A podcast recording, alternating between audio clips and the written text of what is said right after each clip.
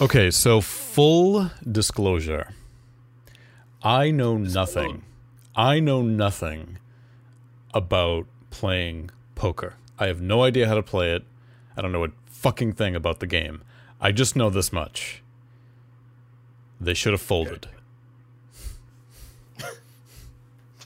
I think they should have folded most of the episode Yep. uh, into the chopping floor or something. It's it's amazing. Um I'm not I mean I didn't hate it, but the general sense I got from it as it was wrapping up is how is it so much can be going on and yet so little is actually happening? I totally agree. I feel Yeah. like what we're supposed to be the the big um sort of the main parts of the episode were the the fight and the poker match and I think you could cut both out of the episode and you wouldn't lose anything. Th- this entire episode, which is called All In, mm-hmm. the whole thing just felt extremely padded. Everything was just needlessly stretched out when I when it seemed like it could have all just been resolved. This could have been. I felt like this could have been. This could have been a short trek. Yeah, I mean it it could have just been yeah, you didn't need any of that. It was all very, uh, I believe you might have said the word convoluted, maybe, or harebrained. Harebrained is the word I use because Yeah. I'm, I'm into this phase now where every time I finish watching an episode or a movie, um, I try to dial it down, dumb it down to kind of one One word. a one word review. I'm trying to do like one word reviews, and harebrained was the word I just kept that I just kept coming back to. I would say convoluted.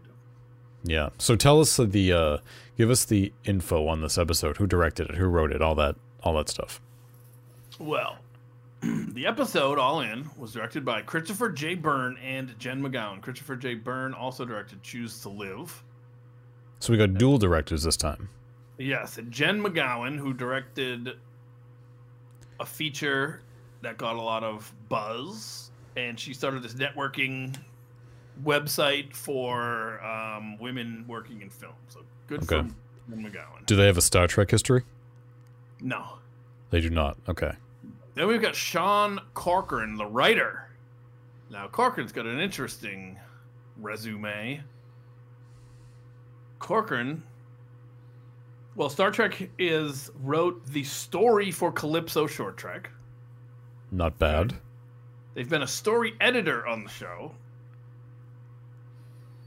but not wrote any episodes. Didn't edit out enough in this one. Oh no, wait, no, it's not true. She did. Uh, he did write episodes. No, story editor, story editor, story editor. Yeah. So, um, yeah, wrote this episode. Uh, also has been. This is the first their first writing credit, and they're also a producer Yep. on the show. Yeah. Now they've been production staff, production staff, assistant to executive producers, production secretary. It's all in different shows. Uh, production assistant. So they went from production assistant and secretary to story editor and writer and story editor on some of our least favorite. Episodes, And they've been like- and they've been a producer on this show. You said. yes. Well, in this show- now. Well, in this show has so many goddamn producers. You and I are like producers practically. once they became a writer, it seems like they became a producer, according to IMDb, anyway. So I don't know. I, I don't love it. I think it had some scenes that worked out oh, that worked okay. Some characters were okay, but overall, the story I think was a mess. Yeah. And I think that it was it put up these unnecessary barriers to progressing the plot. I totally agree. It's I mean, I we learned some new things and which was great, but I think it was a there were these needless hurdles. It it, it felt like it was it was the thinnest of stories that they just tried to stretch out over the 53 minutes as much as they could.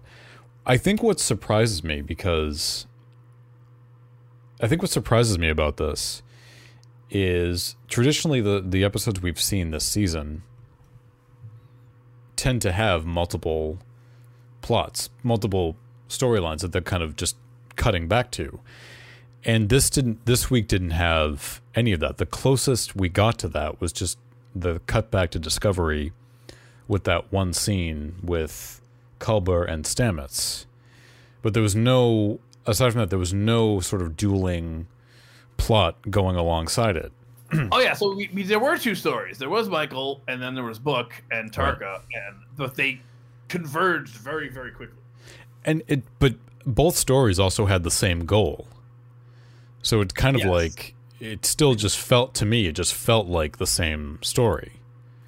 Yes, and it seemed I got the impression I, I, I, like to sometimes imagine the writers' rooms, and I can imagine someone yeah. saying, "Well, maybe you know we can have some sort of a competition, like a fight or a poker game," and someone just said, "Let's have both." Oh yeah, I mean that's because yeah, it just um, it was too high stakes. We got to get the money for the for the the um for the whatever it is, the stuff, and then it was now we both have the money for the stuff. Now we got to play poker for the stuff.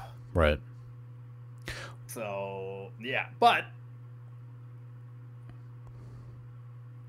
given that we didn't love those two parts, you know, I guess we could talk about the things that at least move the plot forward, right? I mean, story forward. I will say, I mean, this is. I don't what Star Trek I don't think has proven that it's good at is visiting those planets that have like the casino, right? This to me felt like it was just chocked full of those cliche, types of cliches. The weird casino gambling, you know, place that had all kinds of different aliens. Mm-hmm. The fighting, like it just it was just chock full of the the dealer who doesn't want to like, oh well, I have somebody bidding against you, and oh, and yeah, it just I it was full Star of Trek, yeah. With these kind of places, if there's not a weird lady singing a, a Klingon opera, then I don't want any part of it. Yeah, yeah. So it's just it, it was nothing. I, I think in that respect, it was nothing that I hadn't seen before. But right, when even you, uh, Book's arrival felt very much like Han going to Cloud City to right. meet Lando. You know, it was an old friend, but we had a you know how we went out on bad terms. And but this was also, I mean, th- this was it was sort of following the same beats as Stardust City Rag on Picard, like when they went down to Free Cloud, and it was the same kind of slew of weird locals in the lo- in the casino. Yeah, it was the same the same kind of. I would say though the stakes were a little better in Picard because in Picard at least they were in disguise, so there was always the danger they would be discovered that they were not correct claimed to be. Correct. Whereas um, this one, uh, everyone knew everybody. Yep. Um, and the thing that was really a, a bummer was just we had to buy into the fact that they just Michael had no power there and was not willing to do anything because it was not Federation space. And she didn't get to bring weapons, she didn't get to bring technology, and I guess she didn't want Starfleet to have a bad reputation with a illegal casino owner if she had done something to, to apprehend book. Well, I, I think also it was so the so when you when you end up putting Michael and Book in competition for this ingredient called um, isolinium, which they need to sort of synthesize this weapon. This only now introduced ingredient does. So we're kind of back to Discovery introducing us to something and then making that very very important in the same episode. It was kind of like with the black boxes last season, right? Right. Suddenly that became important. Here, there was a story reason in that Tarka kept the information from Book intentionally because he he was sort of manipulating Book to join him. Right. So he was holding back any possible negative that would make him not want to. Right. Now, that didn't bother me as much with as like say the black boxes did last season because really the goal was to find Book and Tarka and stop them. Okay, and we need they needed time to kind of get this weapon put together, right? So you can't just you build a weapon and go out and do it. It's going to be relatively yeah. quick. So that kind of adds a little bit of a you know minor delay to the to the story. It gives them it buys them time to find them and catch up with them. So I was I was okay. I mean I was okay with that. Yes, true. I mean the other part of it though is that couldn't you would mm, I don't know It just seems like they maybe would have had another way to track his ship since he's like Right. quasi Starfleet, but that's okay. We can suspend our disbelief on that. I think I think what I one of the things I was not fully clear on is once Michael caught up with them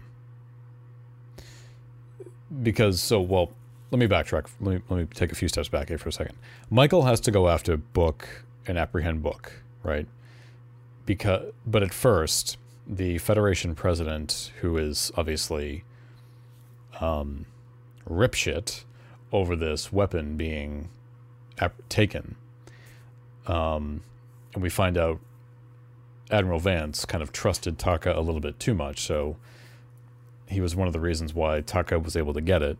Um, the admiral, uh, the pre- president, of course, slaps down Admiral Vance. Doesn't want Michael to go after them because she feels like she's too close to Book. Uh, Not surprised by that development, but the at but, and I was and for a minute there I was suspecting Michael to kind of disobey orders and go anyway. I was I was fearful that we were going to get another situation like that last season, and then as soon as she's back, she gets slapped down, maybe loses her captaincy. That's what I was worried about.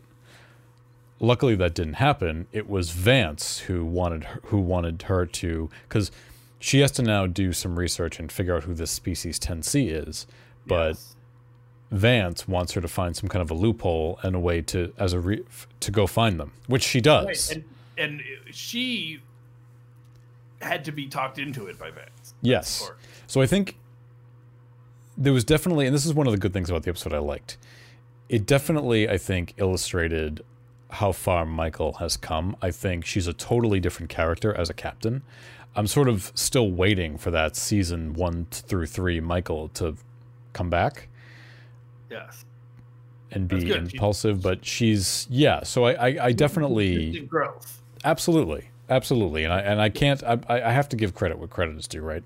I think as a captain, Michael the character has just been handled very well. A lot of these reviews I see, not only for this episode but just this season, they say, well, once again, Michael is you know the centerpiece of this, and I'm just thinking, she's the lead though, like she, but she's. I could understand it more like when she wasn't the captain, but now she's the captain. Yeah, it's like So- saying, "Oh man, I can't believe it! Another Kirk episode. Come on, Right. I'm so Yeah, sick of this. Like every episode in Star Trek Picard's all about him. When are we gonna get our Raffi episode? Right? Yeah. We want to check off specific episode. Right. So, I, I think in the, in that case it works. Um, what I th- what I was not clear on, I don't know if it was something I missed or maybe it was just the episode not doing a good job explaining it. Michael's goal has to go find has to go is to go apprehend him.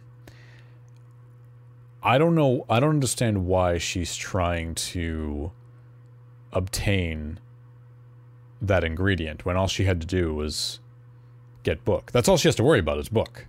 Well, because she okay. Well, what we're meant to accept is that she can't get book because this um, Starfleet has no authority in this um, on this planet. So they what? have they have no weapons. Yep. They have no communications. They have no technology at all. Now, why can't they sit on the outside of the planet and wait for him to take back off into space? There's a bunch of questions like that, which I guess we're just supposed to I think was-. I think it was a very clumsy mechanism. Agreed. But to I, I, let the I drama like the unfold. they gave her a legitimate reason to go to this place. Yes. No, I did too. I was totally fine with that. To Yeah. get the star charts to show the hole in space where the thing, another hole in space where the thing is, and also Right. another one where they immediately say like, "This can't be that." It, they've gone back to the well. of, Another hole in the "Well, plot. this thing has to be man-made. It's the second time now they've seen something and just said, "Well, it must be man-made, Well, they they did do a pretty good job of Or- like. creature-made, intelligence-made." Well, Saru had said he sort of said like, well, it's because X Y Z, therefore it cannot be. That's true. That's better. But The but there wasn't. But even even so, like oh, the last was- one didn't make sense because they said nothing can disappear and, re- and move around space. right, And nothing that is known. like- Nothing is known to be doing that. But Yeah, like, what we're thinking like I can think of a bunch of things off the top of my head. but even though when you say nothing is known, nothing to known science can do that. Okay, so but so this is not known to science, therefore it's doing it. Could be unknown science. Right. Yeah. Well, yeah, this one was a little bit better. So, Right. but then the other thing I found a little bit, you know, and uh, I'm geared on Discovery to look for these kind of things. Just saying, like, Yeah. so this thing's so big, it could have like multiple stars and planets in it. Where is it getting all that power? And I'm thinking, like, well, they have stars inside of it. Stars have a lot of power, from what I'm, my limited, uh, What it know, what physics knowledge. Yeah, so what you're referring to is um, the end of the in, so during the end of the episode, they discover that so they use the sphere data again comes into play as needed. Yeah, sorry, I need another question on the sphere. Where did the sphere get its data? It so how does a sphere from the past know about things that nobody knows about even in the future?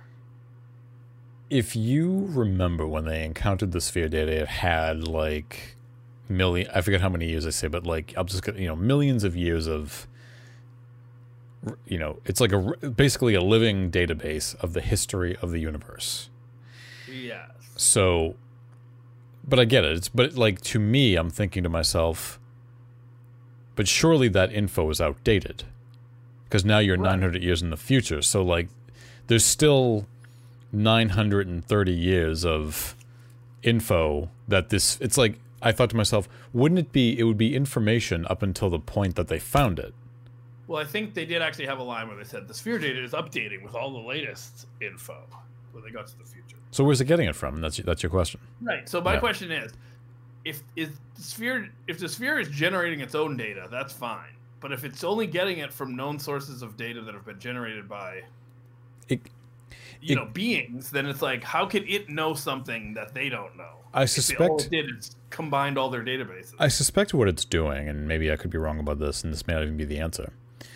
I suspect that what it's doing is because it's a record of the history of the universe, based on the data that it has that it has already collected, maybe it's able to make some sort of extrapolations based on the data that it has and say, well, according to the data that I had on this 930 years ago, here's where they could be now. So maybe it's not like a accurate representation. I, maybe it's just it's you know what I mean. Like it could just be extrapolating based on the info that it already has. Maybe because what they I don't said know. this time was like there is a civilization in this place. It was oddly specific. It was oddly specific. Yes. yeah, which Yeah. whatever. I'll let it go. But it's it's what I was thinking about when they mentioned that civilization and just how much that sort of sphere that they are in, how much of a how many star systems it was encompassing, and I thought to my, it it reminded me of a next gen episode. Um, it's actually the episode where they encounter Scotty. They find him inside of a crashed ship inside of a Dyson sphere, which is basically a man-made structure built around a star and used and uses the energy of the star to sustain it. So they already have something that does that. Right, but this is like this is but what we what we find what we do not find out in that next gen episode is so the idea that a Dyson sphere was thought to be I was like oh I thought this was they said this was just thought to be theoretical now we've actually found one. They don't know anything about who built it. They don't know I mean nothing about that. So I thought Have to the, myself have the rumors started to fly that this is now? no another- I, I haven't seen any of that but I but I do wonder if that's that would be cool. it would be cool like if it was the people who made those the Dyson Sphere in that next gen episode. It's this kind of the next generations of it. So I don't know. I just it's just something cool. To th- it's just something cool to think about. But yeah, Yeah. it could be either here nor there. It wouldn't matter to me. But I'm not looking. I'm not desperately looking for a connection to the next generation episode relics.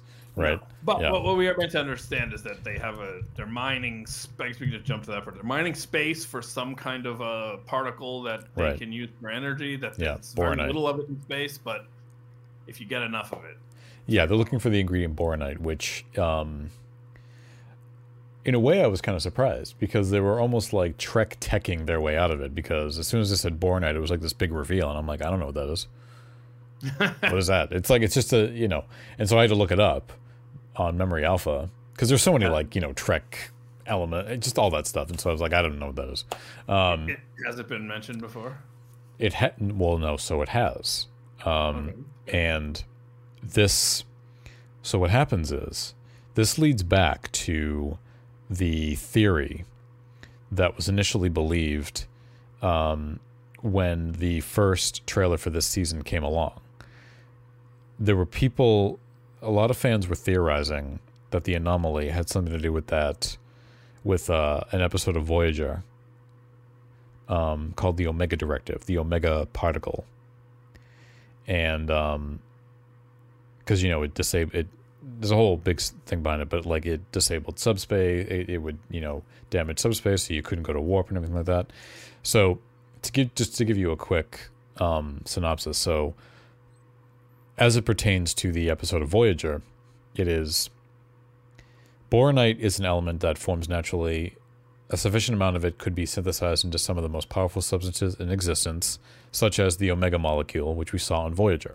The Borg once used a quantity of boronite ore to synthesize a single omega molecule, but were unable to repeat the experiment as they never found another source of the Oh. ore. Yeah.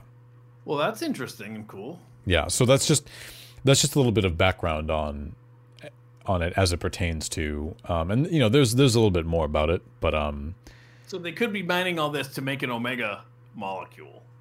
potentially, yeah. And actually, that would be the most sensible since that's the very powerful thing that you make with this boronite. Right. So, I mean, but let me ask you this. I mean, how did you feel about it?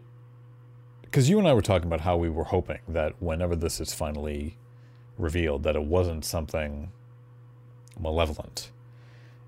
And it's not. Oh, we don't fully know that. Well, yet so far we don't know. I mean, because Yeah. so They what? may know that they're destroying planets and people, and Right. they don't care. That would still be malevolent. I I. I think to me, I think it's they're just so advanced that we are nothing to them, so it doesn't even register to them that they're harming. It's as if you were walking down the street and accidentally stepped on a couple of ants. You're just like, oh, right, right. yeah. Yeah, that definitely could be. I mean, did it feel? I mean, so far, like, when we see the contact because you know I think I feel like that's definitely going to make or break this season. Is the first contact because right, if if it's one of the fun, I'm thinking of um actually the f- the film um did it better than any Star Trek did. Um, the one with Amy Adams where they had the the aliens and they Yep. their language was the circles. Arrival, I think. arrival. Yep. like something where there's they're so different Mhm. it takes some kind of you know um creative thinking to even I think bridge that gap I think for Star Trek that would be very um that would be very cool because they're always and very refreshing. They're always as we've seen with like various first contacts for the most part um they're very well equipped to deal with it because they always you know the universal translator can pick it up. It's it's and they can actually communicate. So it's it's it's rare to have a time when I mean they've encountered species that the universal translator cannot translate their language. i'm thinking of that um crystal or rock creature from the original series. Yeah, I mean it's happened on Voyager um, a few times as well, but it really kind of I think would bring back that sort of feeling that they had on Enterprise, right? When they didn't have a universal translator and they had to rely on Hoshi to kind of get a general idea of what this alien was saying. And I, I just I think it would be really refreshing for them to, after all this time, to go out into space and encounter a civilization that is just so far beyond anything that they're familiar with that they just have no way of communicating with them. They're just like, you know, so it's sort of like, it was sort of harking back to, yeah, the early days of space exploration on Enterprise. What do we do here? Right? right that would be very refreshing Yeah. yes so i think yeah that's really going to make or make or break it you know it could go anyway so i'm excited to see how it's what it's going to be like honestly i think they're building it up well Yeah, I mean, I, I I'll, I'll put it this way: I, I haven't. The overall arc of the season hasn't kept. It's kept me intrigued. It, it hasn't um, lost me, and I've always been interested in what is going on. So every time uh, something is, re- I'm like, ooh, where are we going with this one, right?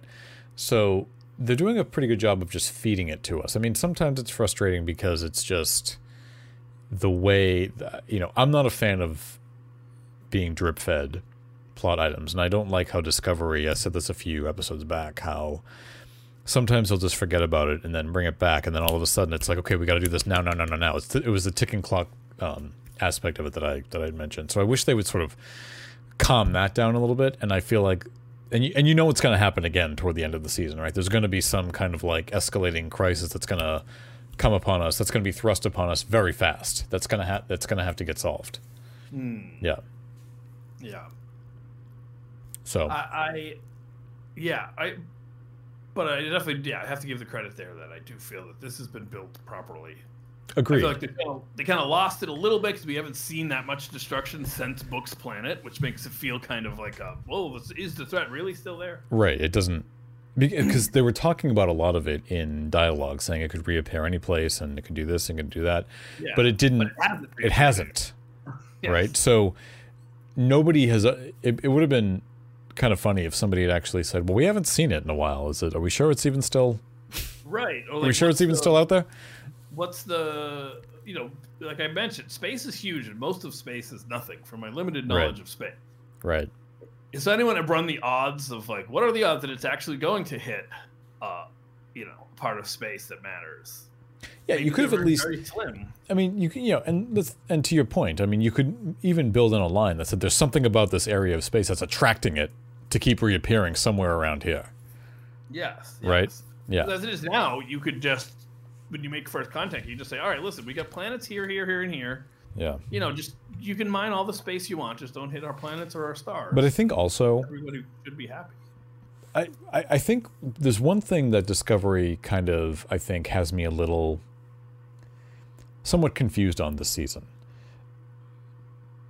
I, so I, I I don't really have a sense of how vast the universe is, like how much they can actually traverse. I mean, Discovery ha- Discovery itself, as we know, has the spore drive, but it's still in spite of that, it still feels like, just in general, nothing is out of reach.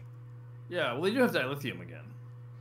Right, but like standard warp drive would still it would still take like seventy thousand years to reach. I mean, I assume if they're still using you know warp drive as as we know it. So like the universe right now on the show feels much smaller because it seems like Discovery again can go any place, but that still feels like it extends to the Federation as well. It, nothing, nothing feels localized, right? It just feels like they can. That the entire universe is open, because when you said just Yeah. now, the universe is huge. You're right, but on the show, it doesn't. It doesn't feel huge on the show, This thing, even if you look at how much of space they can even be in, right? it's a very small percentage. So is this thing staying only in one quadrant?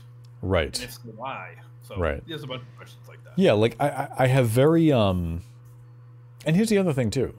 In the first episode of last season, Book's ship was mentioned to have a slipstream drive. Now a slipstream drive we've seen on Voyager, which is just beyond warp drive, which is faster than warp drive. And Voyager could have used it to get home. It would it would have taken a little it would have taken some time. You know, they would have been home in just a couple of months. So there's definitely like a like propulsion that has gone that we've seen but that goes beyond warp drive. So like significant. right. So I No, there's no mention of time. Also, though, we don't see any ships go anywhere except Discovery. So That's the thing. Like, yeah. So it, it, it oftentimes the show. I think this show specifically, to me, just feels like it really has like suffers from like a sort of small universe syndrome. The the universe you it just doesn't feel big. It doesn't feel Yeah. vast. Here's what I would like to see. Rather than get all of our continuing storylines with our characters, uh, especially given that we've lost a lot of the characters that I care about, I hate to say it, but wouldn't it be cool if we got to know another captain or two? Another ship out there doing things. Or just see the inside of another ship. Right. But the whole fleet is not Discovery. Right. So you know, there could be whatever it is. I don't know about conflict between the ships or just give expand it a little bit to some new locales, new people. But that's yeah, I I need to yeah, that's the thing. Like I need to know who else is, you know, sort of out. I mean, if you look at next gen, I mean, there were these recurring admirals, and I say plural. On Discovery, like I'm just get we're just kind of getting the same ones, right? So I, I I want the I would like them for them to kind of build out a sort of recurring cast of yeah. more of in you know more of stuff. I mean, Kovich, I guess, but I, we don't know what the hell he even does. No, he shows up when he's done. Like, Yeah, like where are the other where are the other ships? Who who else is right? Stamets. I mean, Saru was a captain, I think, right? But now he's not. Right. That, that was interesting too. He was the captain. We never saw it. I mean, I'm trying to point to examples from the other shows, and there's really none to really point to. But I think, but that's Well, I okay because I think. Discovery could do something new with that. I can think of a good example. It's from a different show, but adjacent, sort of. It's uh, Yeah. Battlestar Galactica. So in Yeah. Battlestar Galactica, at a point they find out that there was another Battlestar that survived, but they went a different way. They didn't hold on to their humanity. They became Razor. Yes, that's Yeah. it. So I watched it.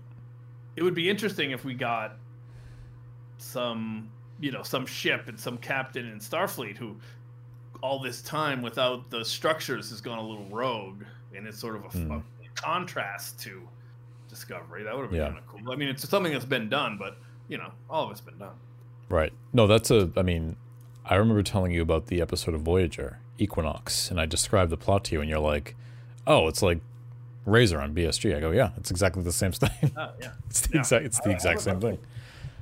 see yeah so i wish we got to know someone other than vance Right. and i like vance as a character honestly. No, I do, but I just think uh, it oftentimes like again the show feels very small universe syndrome is the is the term I have to use. It's just very like as if as if Discovery's the only ship, as if Vance is the only admiral. You know, you I mean you occasionally I mean you know they've had those meetings of the Federation mem- of the Federation members, and you saw, but they only they're only brought in for moments like that. Like we don't see them sort of regularly. Yeah, and I think that's a, something about this show is that it is so much on the small de- details and relationships of the characters Yeah. that that's where it has chosen to spend its energy. Right. It, doesn't have much room for a lot of plot going on. Well, because the thing is, when and because when you, I think when you do it that way, I think oftentimes it feels like the stakes don't feel as huge as the show wants you to think because you haven't really, we haven't really gone much beyond our kind of circle. Right. Like, where is the, you know, here's a good example. Well, not Federation, but like, where is the Shran of this show? Right. Right. Where is, yeah, like, Where are the Klingons? I don't know. I'm, I'm, uh, I know you don't want to know, but it's weird that it hasn't here's come up. here's here's the other thing. Here's the other thing, and, and and we're just kind of getting into sort of like more general criticisms of the show, which I wasn't intending to get to. But Sure. what I would love, what I would like the show to do is I I I, I still want to know more about the world that's out there. I don't. What else is going on out there? Mm-hmm. right? I, I don't. That's why I was saying last season, or hoping that the season, I mean, when they were going off delivering dilithium, like that's a chance to really kind of show us this new, this new world of the 31st, 32nd century.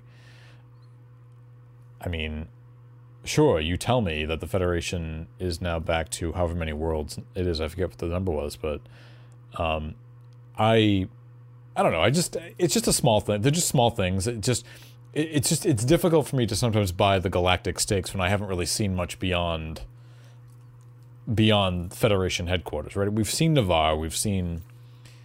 Yeah. I think it's the only you know we've been to. We were at Trill last season. We We were at Earth, but nevertheless, like I, I'm not seeing enough of the actual universe. I would say wait for um, Vance, a Star Trek story. Yeah, yeah. Uh, so I do want to talk about some of the things that I liked about the episode. Let's switch Right. gears. So one, on second watch, I actually really liked the character of Haz Mazaro. I Oh, the thought di- that the- yes, I did too. he could have been, you know, he was just a classic Trek type of character, He- and it looked really good. Like He did. come a long way in their face appendage uh, makeup and whatnot. Um, That stood. That was like one of my first notes. I said I really like, I like the character, but I said I also I just really enjoy the actor's performance playing this character. Yes. Yeah. he had such interesting takes on his lines, and he was so sleazy. Yep.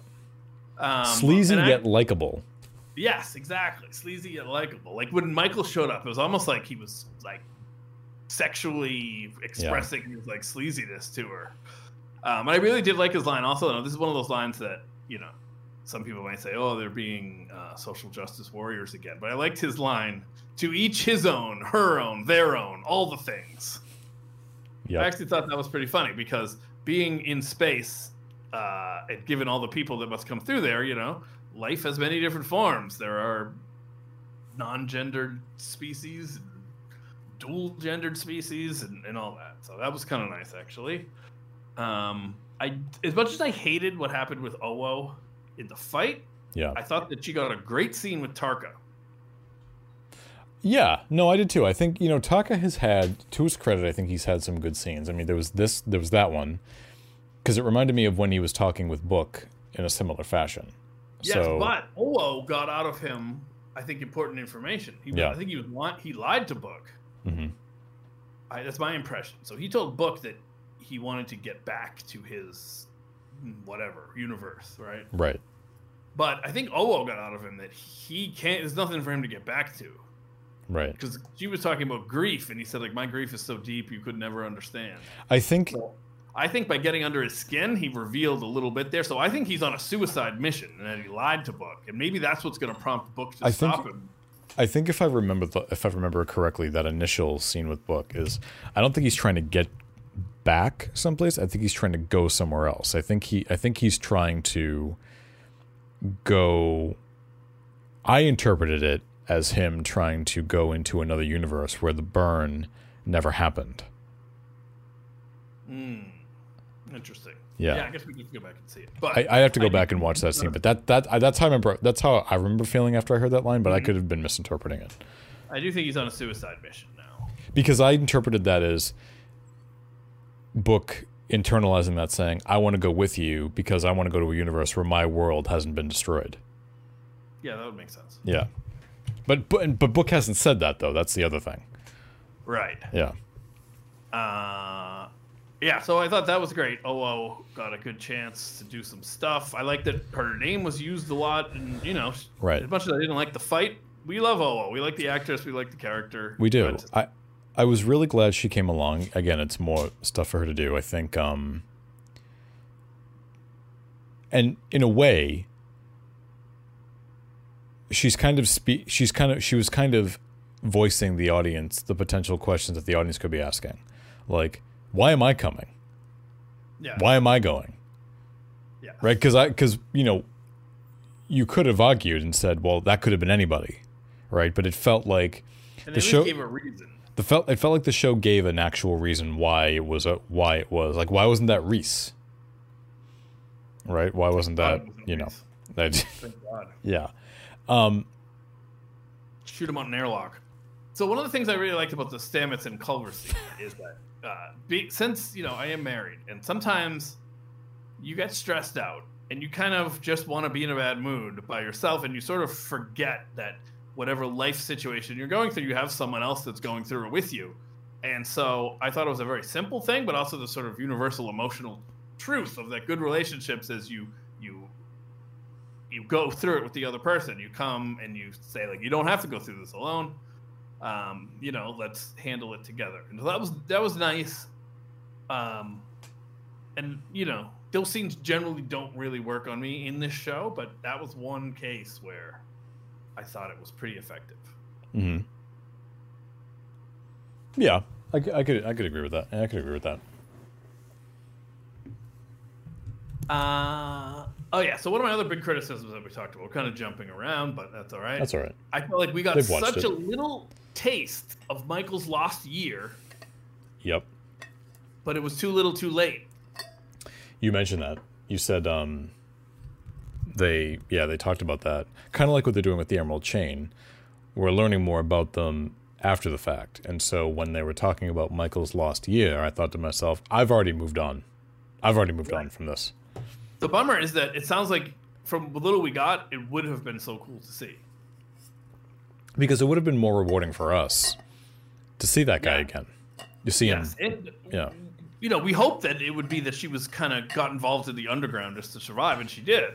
Right. I think the Uh, I think She the had pro- a nickname and everything. You know, she had a reputation amongst all these criminal types. I think I think the the I I think what's going to happen is very much like with the Emerald Chain. We're only going to learn these things as needed, as they become relevant to the overall um, story of the season. Yeah. They're never just the show's never just going to volunteer that information if it doesn't pertain to what's going on in that moment, which I kind of hate. It's really a bummer because it seems to think of itself as a character show, It does. and and yet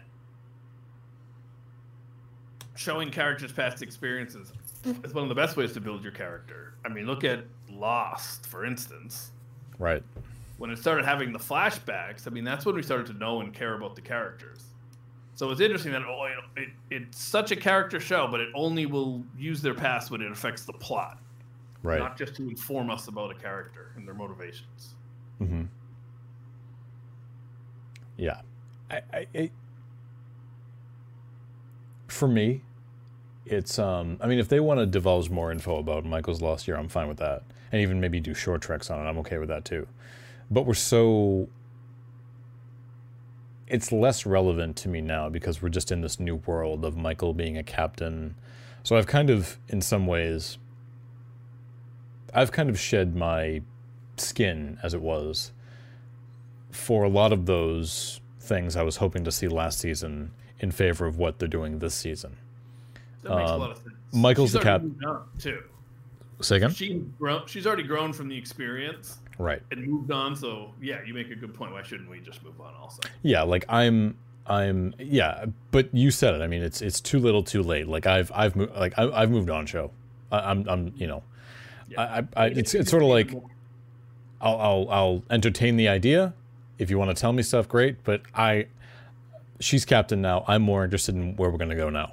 It's just like, you know, if I, I think because I also feel like, if you take season three, you know, you could look at season three as another reboot of the show. But I feel like this this one is sort of like was sort of like the the, the hardest reset button, the hardest reboot of the show there was.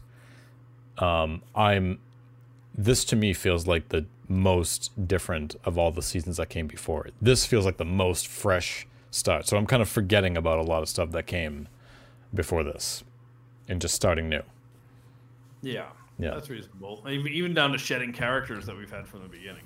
Yeah, I mean, there's some stuff obviously that still pertains, but general on a general level, I've sort of let go of a lot of the stuff of the past and have just mentally kind of reset with this show, starting with this season.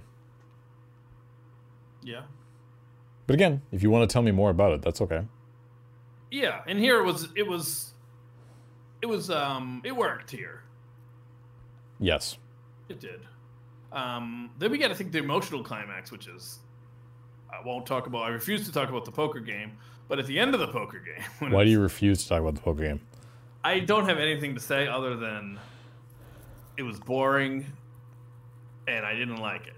I, I just I don't like poker being. You know what it reminded me of? So as I said in the opening, I don't I don't know anything about poker. Nothing. I know how it works, but I don't have any particular affinity for it, and I don't like when it's used in shows. Yeah. I, I think it's okay in next gen because it's always like just it's the thing they do to Bond. So when Picard went and played with them, it was just the fact. that Well, the he scene doesn't play. hinge on it. It wasn't hinging Right. on the scene. They They just could have use it. been They're socializing. ping pong. It's as if you're eating. pong, checkers. They could have Yeah. been playing tic tac toe. So- It reminded me of years ago. I was home from college for for uh, Christmas break. My friend and I went to go see Casino Royale, mm-hmm. the Bond, the first Daniel Craig film, Bond film. Mhm. And let me tell you, they there's like a Texas Hold'em match going on for like it must have it felt like 20 minutes. But he was Wait. also poisoned during the match, so that made it a little more interesting. Yo, was he? I didn't even remember that. But um, the the use of the use of that for drama, of escalating drama, and like he's playing, and you know he's whatever the hell he was doing, uh, whatever you do in poker, and the audience is and the audience is going, and I'm like leaning over my friend to go, I'm like, what is he doing? I don't know what It he's doing. expect What you to understand. I don't game. expect. I don't understand. I don't understand. Yes, it's another. Yeah. It might as well be another language. It is another language. It's interesting that they're so film films, television shows are so willing to use poker in that way. You would never see a chess game where Right. someone would move like a, a rook, and everyone, and like, you're supposed to just understand why that Right. move was so important. Yeah, it's Yeah. Just, I, I don't like I don't like poker game poker as Yeah. a tool for drama, and it's mostly because I don't. It's and really selfishly, it's because I don't know how to play poker. And I don't, I don't, yeah, I don't know how to play. I don't really like it. I think Yeah. it has this, I don't know, it has this whole vibe around it, the whole like World Series of poker, and Right. It's all very testosterone. And, no, of course there are women that play it, whatever. But it's the whole vibe of it, like especially the online chess world. I mean, um, poker world. Right. Yeah, I don't like it. It seems like it's it's sleazy to me. It's The uh, only time it was done, I thought it was done successfully, is in my favorite episode of Star Trek of all time, which is the Corbomite maneuver. But it wasn't Kirk. li- It wasn't Kirk. Kirk bluffed his way out of a, you know, a, you know, in meeting with an all-powerful alien. But it wasn't literally them playing poker. yeah. They used the It was. It was in concept. That's great. It was the concept of it, and and Spock said to him, I forget the, I, I don't remember the exact line, but it was something to the effect of, you know, it's like he said he he made reference to it being like chess, and Kirk says, uh, not chess, Mister Spock, poker. Yeah, Yeah, yeah. The, the gambit is a good metaphor from chess yeah, to use, where you offer up something yeah, that's all sometimes too good for the person to resist taking, but then it can lead them into something that you want them to do. How did you like seeing? Because like I, I've been reading a lot of uh, things about thoughts about this on various on the Trek BBS. How did you feel about see, seeing the ch- seeing a changeling again from because we haven't seen them since Deep Space Nine? Fine. I liked when they turned into the tribble. That was a fun little Yeah. thing.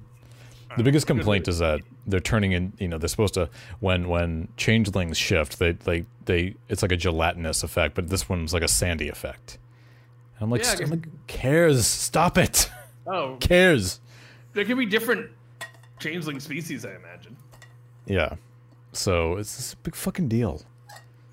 I I'm so like at the end of my I, I've so like so far beyond like these nitpicky complaints. I just I, I can't I just can't fucking do it anymore. I really can't. Yeah. Yeah. They don't Yeah, care. I- See, they I don't care. I didn't like. I don't know. It just seemed very strange because so they couldn't get, they didn't have enough money or whatever it was, and then he said, "You're trying to find cheaters, right?" And I was like, oh, okay, I guess most casinos are trying to find cheaters, sure. Right. Yeah. But it still seemed a little goofy, and and I thought that was a yeah. See, and I thought that was a weak. That was a weak uh, story um, plot point for them. I think it was. I think it was all meant to for the tension that we didn't really care about. I thought they could. Yeah, like I didn't. The tension was not. Are they going to find? The tension wasn't supposed to be. Are they going to find a cheater? The tension was supposed to be. Are they going to get? Is my for me really it was was Michael going to catch them? Not is Michael going to get it? Or are they going to get What's it? That's Michael where the tension do? was. What's Michael going to do? Which is why I think their conversation at the end was great. So when Bu- Book was about to win, she said, essentially, I'm going to have no choice but to go after you. Right. And uh, he won anyway. And, you know, she said, You're going to burn all your bridges. He asked, You mean the bridge to you? And she said, Yes, you're going to leave me no choice. Now. And, but she got him because she put a tracker on the stuff they were getting, so she knows where they are. Now, when you initially watched the episode, um, you know, for the viewer, for the listeners who don't know, we obviously watch the episode more than once before we begin to review it. So sometimes our view, we we always converse right after we've seen it, and then sometimes our initial observations or criticisms change upon the second viewing. Um, you had said on the initial viewing that you just kind of felt like just go get him, Michael. Just go arrest him and then get out of there. Right? Do you still and I was like, well, you know, it wasn't Federation territory, and you were like, ah, but still, you gotta, you know, you gotta get them. Yeah. You gotta. I mean, has that? I did feel a little bit better. Has that changed? Did that change? It did because I just noticed that they they did a fine job in establishing why she couldn't just do that. Right. I just have to accept that. I didn't like it at I mean, first. They, they could have if they put their mind to it. We know that. I didn't like it at first because my feeling was when they I thought that it's not Federation territory, it's not under our jurisdiction. I felt like that was a weak plot point because I thought to myself, well, that was a weak way of going at it because I thought to myself, okay, so the DMA is going to come back and destroy a couple of the planets, but you maintained your integrity, Starfleet. And you didn't and you know, you you didn't piss off a casino owner. Exactly, exactly. Right? Like so but I can see that so they it would have been harder because they didn't get to bring weapons or even their communicators. But if she was Right. able to sneak a tracker, you're telling me that they don't have some little bit of technology she could have like right. slapped on them and would have, uh, I don't know, shocked them, incapacitated them, and then Owo could have just been badass and held them at bay or something. See, Now, if they had gone and all they would have had to do is give this guy heavily armed security, and then I would have believed it more. But you know, yeah.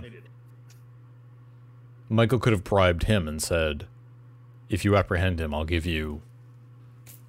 You know, that way Michael doesn't actually have to. Yeah, but part of my. When this episode began, because when last episode ended, it ended with Book's ship leaving the shuttle bay, and it was this dramatic moment. And it gave you the sense that oh, he's going to be on the run for a couple for a couple of episodes. So my initial feeling when we first when I first saw this episode is that oh, there's no Okay, so she catches him right away. So there's no time to really kind of like wonder about, you know, the threat that he may pose because they haven't caught him yet. But that all changed, I thought, when she actually let him go. But she put the tracker on there, and I thought, okay, so she's letting him think. She's hmm. letting him think that he's getting away, but really, she's gonna, you know, she will find him. I just can't, like, I'm going to find you. I just can't do it right now. You're lucky I can't do it right now. Yeah, so that was that worked fine. I, I thought that was good. I, I do wonder what she's gonna do. Is she gonna blow him out of the sky or Yeah. space? So, I think we're kind of winding down the season, right? I think there's, I don't know how many episodes are left, but I know that there's going to be at least three episodes running concurrently with uh, Picard. Which starts when? Uh, I think it's March 10th. Okay, so, So- three weeks away. So I think we're about three, four, maybe five episodes. I don't even know. Um, but I think we're nearing the end of the season, right? Yes. we're kind of coming down to like the last third of the season, I think. And I and I've been thinking about how this the season could potentially conclude. Now, here here's what I here's the idea that I have. Here's the theory that I have, is that species 10C is not a threat. The threat is Book, right? And we know that the threat is he may inadvertently start a war, start a war with them because he's going to destroy their, you know, their mining thing. So, and Michael has to actually have a first contact with them, and you know, the right way. I have a feeling that it could potentially be this species is so advanced that it's not even worth they t- them talking to Michael or anything like that because they're just such a lower species. They're not worthy of their attention.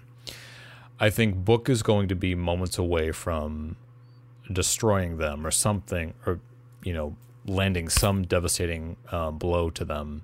Michael Michael is able to successfully stop him, and because of that, they recognize, kind of like the way Picard had to prove himself to Q that humanity is worth should be out here, like a similar, maybe kind of like a similar situation. It's it's oddly it's lofty and you know very kind of specific, but I'm wondering if that's kind of the direction that the season is headed. Hmm, I have a different take. I do Okay. still believe that Book is going to sacrifice himself to stop Tarka. hmm Redeem himself in the Federation and in Michael's eyes. Yep. Because he's going to realize at a point that what they're doing is wrong. Yeah. And since clearly Tarka has no uh, moral center, Book does. Yep. and so he's going to stop it. And I predict maybe 10C is going to be there's going to be some sort of like utopia inside that circle and or the sphere, Mm. whatever the hell it is now. That's so too beautiful be- to destroy. Yeah. Yeah. yeah, there's going to be some kind of like alliance, or they can offer technology to the Federation or something lovely like that. And Book's going to save it all from destruction. That's my theory. It could Michael's be- going to watch it. Michael's going to watch it from the bridge. and He's going to cry. It could be something like the inside of whatever's inside of there looks just as beautiful as Book's homeworld, and he's like, Yeah, I can't do it, or something. Some- I think you and I agree. I think Book is done this season, whether he gets killed off or not. I think he's done totally. because you and I felt like he definitely had a role last season. It made sense last season because he was sort of the one that um, Michael met. He kind of introduced her to this new world, right? Mm-hmm. And she When- was the pull for her away from Starfleet. when last season ended and we saw that book clearly wasn't going away we were like well now what's his role and even and i would even say the dma destroyed his homeworld at the end of the first episode of this of the of this season but before that happened in the first episode of the season i thought to myself i just kept finding myself continually asking what is he okay, he's coming with Michael on these first contact on these missions to deliver to other thing, but like, what is his function here, other than just being her boyfriend? What is his What is his purpose to being as to being here? So unless they find something else interesting for him to do next season, um, I I just don't feel like I feel like he sort of outlived his usefulness. Yeah, and I but I do have to say that they gave us something very interesting to do this season. Absolutely, Well, but yeah, this seems like the logical end. I don't think there's any coming back from this. right. The only way that he, I think, he would stay around would be in a super lame way, where he would save the day, not die, and then they would like make him a captain. He would just kind of go off and do his own thing. I think also the destruction of his homeworld hit him very hard, and I don't see him coming as a character coming back from that and just carrying on as if it never happened. It, it's like it always bugged me that Princess Leia was not really traumatized, at least in the movies, by the, the destruction of her homeworld. Yeah. and I don't know. I just I, I I- I can't see Book being able to kind of just let that go and just you know continue on with serving a new purpose. I just think that you know Yeah, the character has um, reached a logical conclusion. yeah.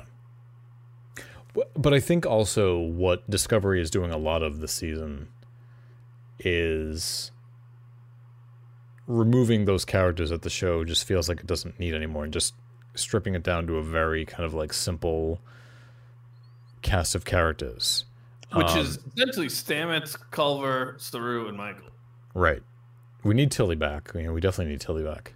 Um, we haven't seen Jet Reno beyond just one time. I think just No. Jet Reno's taken on sort of like an Owo type situation. You see her once in a while. Right. She's not really vital to the to the crew. The only ones we see anymore, yeah, those four. Yeah, I mean, but it's Man. but in a way, it's good though because one of my I remember complaining last season. I said, "There's too many fucking people on this show. This cast is too big. I agree. I can't get invested because there's just too many people." I agree. Now that they've eliminated all those characters, I hope they don't continue to use that extra time like they did this week. Yeah. But we'll have different writers next week. And we haven't seen our favorite writer yet this season, have we?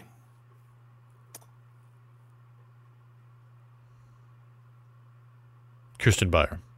Yes, we've not yet seen Kirsten No, Beyer this we've not. so We've not. Hopefully, hopefully. Although is she working on um, Strange New Worlds? Maybe they've taken her off Strange New Worlds. Uh, I don't know. I don't know actually. I, I'm I, I believe this was written um, in tandem with season two of Picard.